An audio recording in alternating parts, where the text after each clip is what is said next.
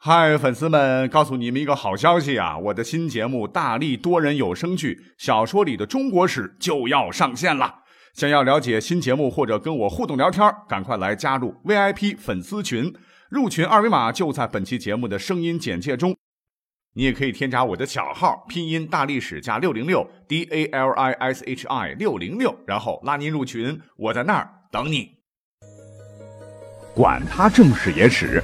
这里只有大历史，大力讲的历史正在播出。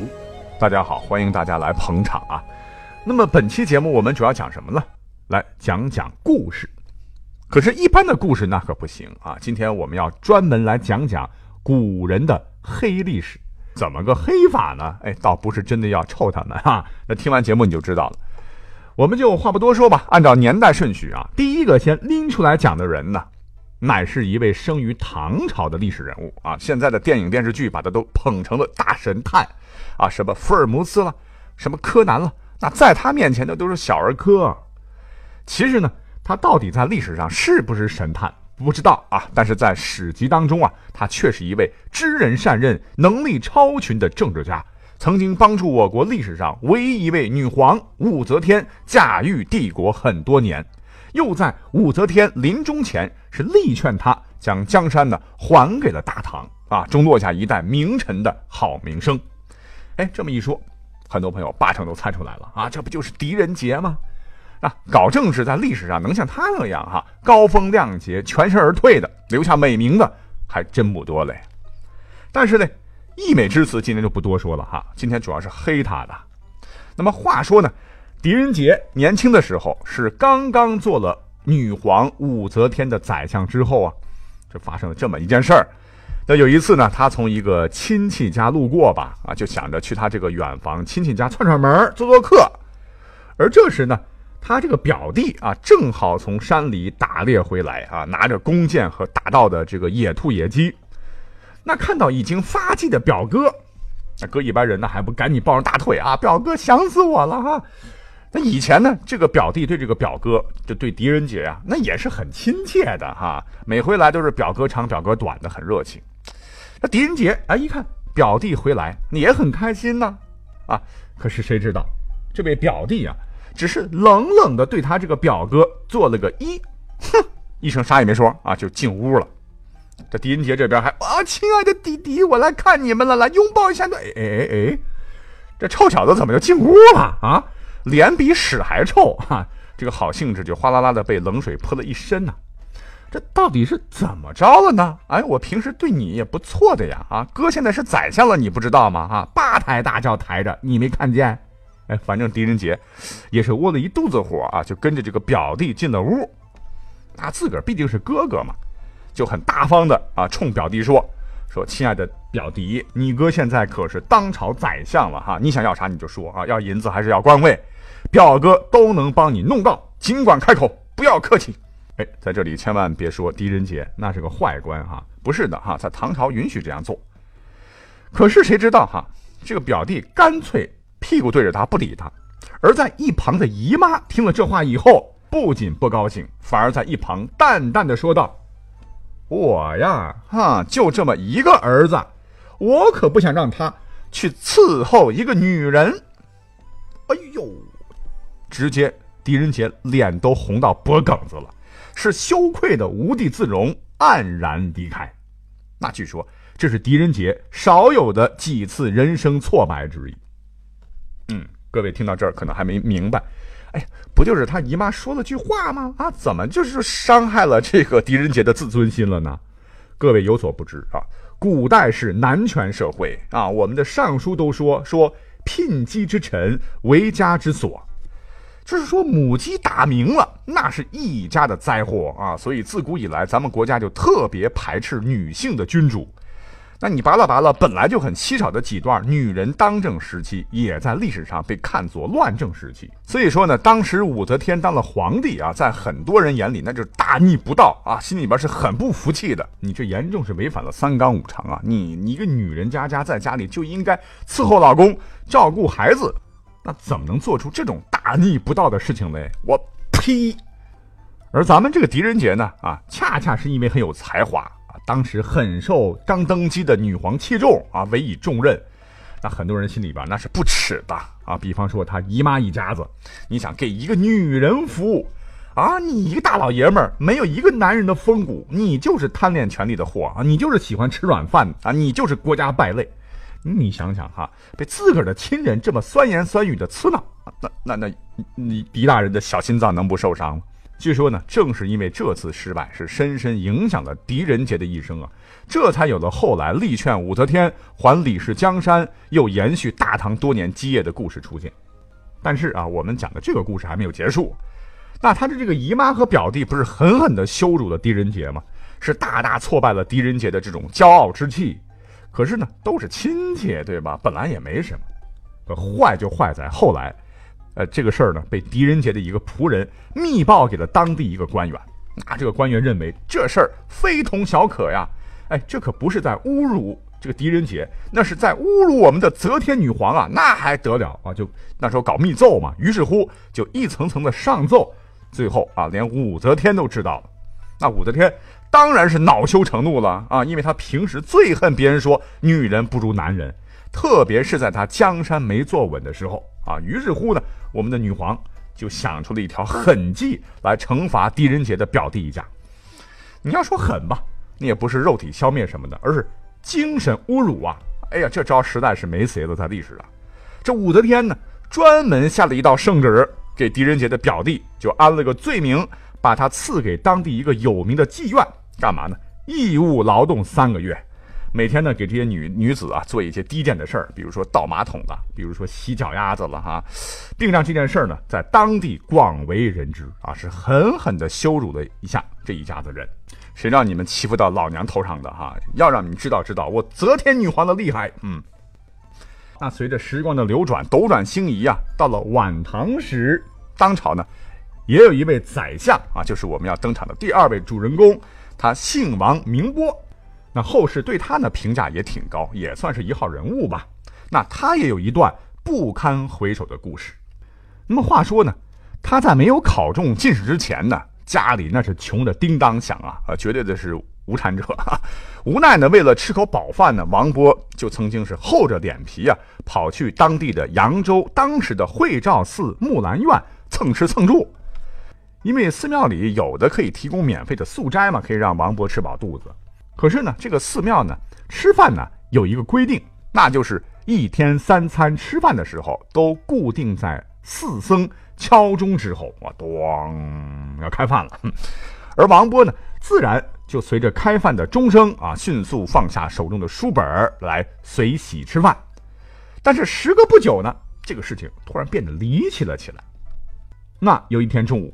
这看了几个时辰诗书的王波啊，看得头晕脑胀啊，这个肚子咕噜咕噜啊，又叫了啊，饿了呀。可是奇怪了，平时呢都是这个点儿寺庙啊会敲钟开饭，怎么到现在一点动静都没有呢？哎呀，那怎么办？就再等等吧啊。于是这个王波是等啊等，书都温习了几遍啊，饿的是头晕眼花、低血糖的王波，这时候终于听到了钟声的敲响。那当时他就兴奋极了哈，是激动的冲进了寺庙啊，一个箭步嗖就奔到了食堂。然而，他的心当时是拔凉拔凉的啊，这哪有什么饭菜呀，一粒米一个菜叶都摸得，因为大家伙午饭早就吃过了。那王波只看到大厨鄙夷的眼神在嘲笑自个儿，那到底怎么回事啊？原来王勃住在寺庙里啊，不是吃了一些日子的斋饭吗？那渐渐的，僧人们都开始厌恶、鄙视王勃啊，心里就想啊，这个穷书生，写什么破诗，天天啊！我看你读书是假，蹭饭是真。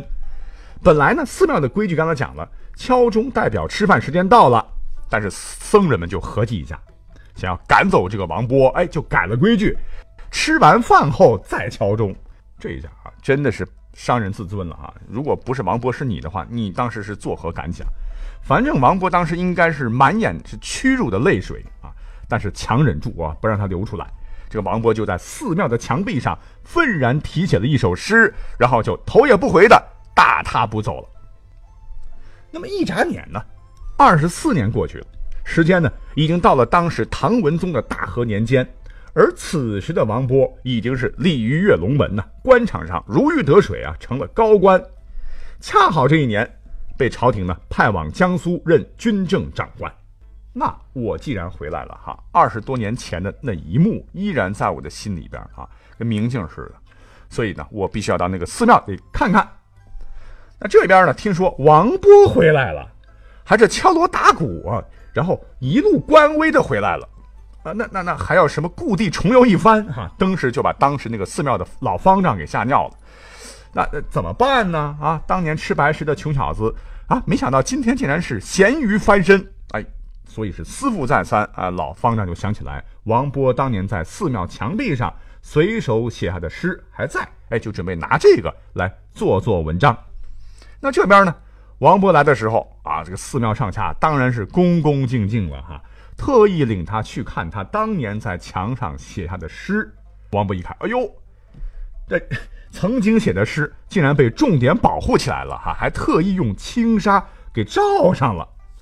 哎，那真是世态炎凉啊！怎么连僧人都变得这么势利眼呢？王勃当时是感慨万千的。哎，就在原来诗的旁边，又提笔写下了另一首：三十年前此院游。木兰花发愿新修，唐今已了各西东。惭愧舍离饭后中。三十年来尘扑面，如今使得碧沙龙。然后呢，就长叹一声，怅然离去。那后来饭后中，哎，就演变成了一个典故啊，比喻贫困落魄而遭人冷遇。那这个故事其实也告诉我们啊，所谓是三十年河东，三十年河西啊。今天你是对我爱答不理，明天我让你高攀不起。所以今后呢，我们对人呢，千万不要啊看人下菜碟儿啊，这样就不好了。好，马上啊，我们就要讲第三个人的故事了。那么这第三个人是谁呢？哎，乃是我们都很熟悉的北宋的一代文豪苏东坡。啊，虽然说现在的影视剧吧，这个苏东坡这个都给人一种风流倜傥啊、仙风道骨的形象，但实际上啊，苏轼苏东坡老人家。可能啊是个大肚子可爱的胖胖，因为苏东坡在历史上是个典型的大吃货。嗯，这个够黑了。今天呢，以他的这个名字冠名的美食啊，我觉得排的最响的，那就是大家熟知的东坡肉了啊，是他发明的。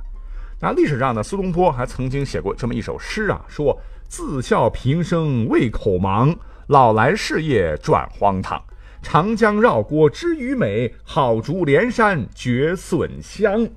啊，意思就是说我这一辈子啊，都在为嘴忙了，连江里边的鱼走在岸边都能闻到它的香味啊，山里边钻进去都能闻到竹笋的香味。嗯，太好吃了耶！那一看，这是这位绝对是饕餮级的人物啊！啊，事实也的确如此啊。历史上呢，我们的这个老苏同志是无肉不欢呐。他曾经是一边吃肉啊，一边诵经，在历史上。那旁边的僧人一看都傻了，哈哈，就劝他啊：“施主啊，您这样可不行啊，罪过罪过啊！”可是大吃货苏轼听了以后啊，淡淡的说：“哦，那我就漱漱口，再诵经呗。哎，等等，哦，我先把这块肉吃完。”哼。那话说有一回，苏轼得了眼疾啊，被人劝告说：“你不能再这么吃肉了哈。”苏轼就说：“哎，这个道理我懂啊，但是我的嘴巴不答应啊。”嘴巴这跟我说啊，说我和眼睛同是五官，你为啥对眼睛这么好，对我这么刻薄？我没办法呀，那劝的人都醉了哈。而且呢，他特别喜欢吃荔枝啊，是日啖荔枝三百颗，不辞常作岭南人。结果怎么着，吃坏了啊，上了火，得了痔疮。因为不想吃药啊，他又自制了药膳茯苓饼，哎，现在就成了老北京的一种地方传统名点了。反正老苏是一边吃一边治啊，干脆不管。那么当年呢，他被贬到海南岛天涯海角的时候，这个吃货苏东坡的眼睛又放光了啊，因为他发现海里边的这个牡蛎巨好吃啊，是立马给他远在外地的儿子写了封信啊。这个信的内容很搞笑，说儿子呀哈，这儿的牡蛎贼肥了啊，千万别让他人知道哈，我怕他们跑来跟我抢啊。要知道啊，现在海南岛是旅游胜地了啊。那个时候天涯海角，那就是蛮荒之地啊，那就是世界尽头了啊。这朝廷多么不待见你啊，把你贬到啊不能再贬的地方了。哎，我们的苏东坡还这么的乐观，不知道他儿子看到信以后啊，该是该笑嘞，还是该哭嘞呀？啊，这是一个好可爱的老头啊！哎呦我天，一一下就讲了十四分钟了啊！我还有几个呢，这样吧，我们就再讲一个宋朝的好了哈，因为篇幅关系啊。那咱们都熟悉了哈，在小学课本的时候学过这么一个故事，叫司马光砸缸，不是司马司马光砸缸。嗯，因为这个司马光小时候和孩子一起玩耍啊，忽然一个小孩掉进了水缸，这时呢，其他孩子都吓得不知所措，唯有司马光却淡定地搬起了一块石头朝大缸猛烈砸去，结果大缸被石头砸破，而这个小孩呢，因此而得救。那这个故事就家喻户晓了，直到现在，很多大人呢也通过这个故事告诉孩子们要临危不断啊，处事不惊。可是你以为我是要讲司马光吗？哎，错，因为今天的这个主角不是他，我们要讲的是历史上那位很有名，但是老帮司马光打酱油，完全被司马光的主角光环笼罩无光的那个被司马光砸缸救出的那个倒霉孩子。说实在话，人家哈好也算是个历史上的人物啊。可是呢，每回讲这个故事的时候，都只讲人家狼狈的一幕啊，感觉人家就是天生要被大家伙来黑的，而且一黑就黑了上千年，这其实是很不公平的哈。那讲到这儿，问问各位哈，大家有没有好奇过？我们老讲司马光的故事，可是这个被救下的孩子长大以后，在历史上到底怎么着了呢？据考证啊，这个小孩是有名字的哈，人家叫做上官上光，名字当中啊带有一个光字。啊，很有可能是上官上光为了感谢这个司马光的救命之恩呢，将自己的名字改成了司马光一样的名。那上官上光后来呢，并没有像司马光一样啊走上了仕途，人家是选择了另一条道路，那就是从商。再后来呢，人家就成了当地一个大富豪。这个上光呢，还特意修建了一座亭子，名叫感恩亭，就是为了感激司马光的救命之恩。那讲到这儿，我们就可以给司马光砸缸这个故事画一个圆满的句号了啊！那这事儿真不是瞎掰的啊！虽然这位叫做上官上光的人呢，没有出现在正史当中，可是是正儿八经的出现在这一脉上官家的族谱当中。好，本来还准备了其他几个人的啊，时间不够了，我们这期就这样啦！哎，咱们下期再会不？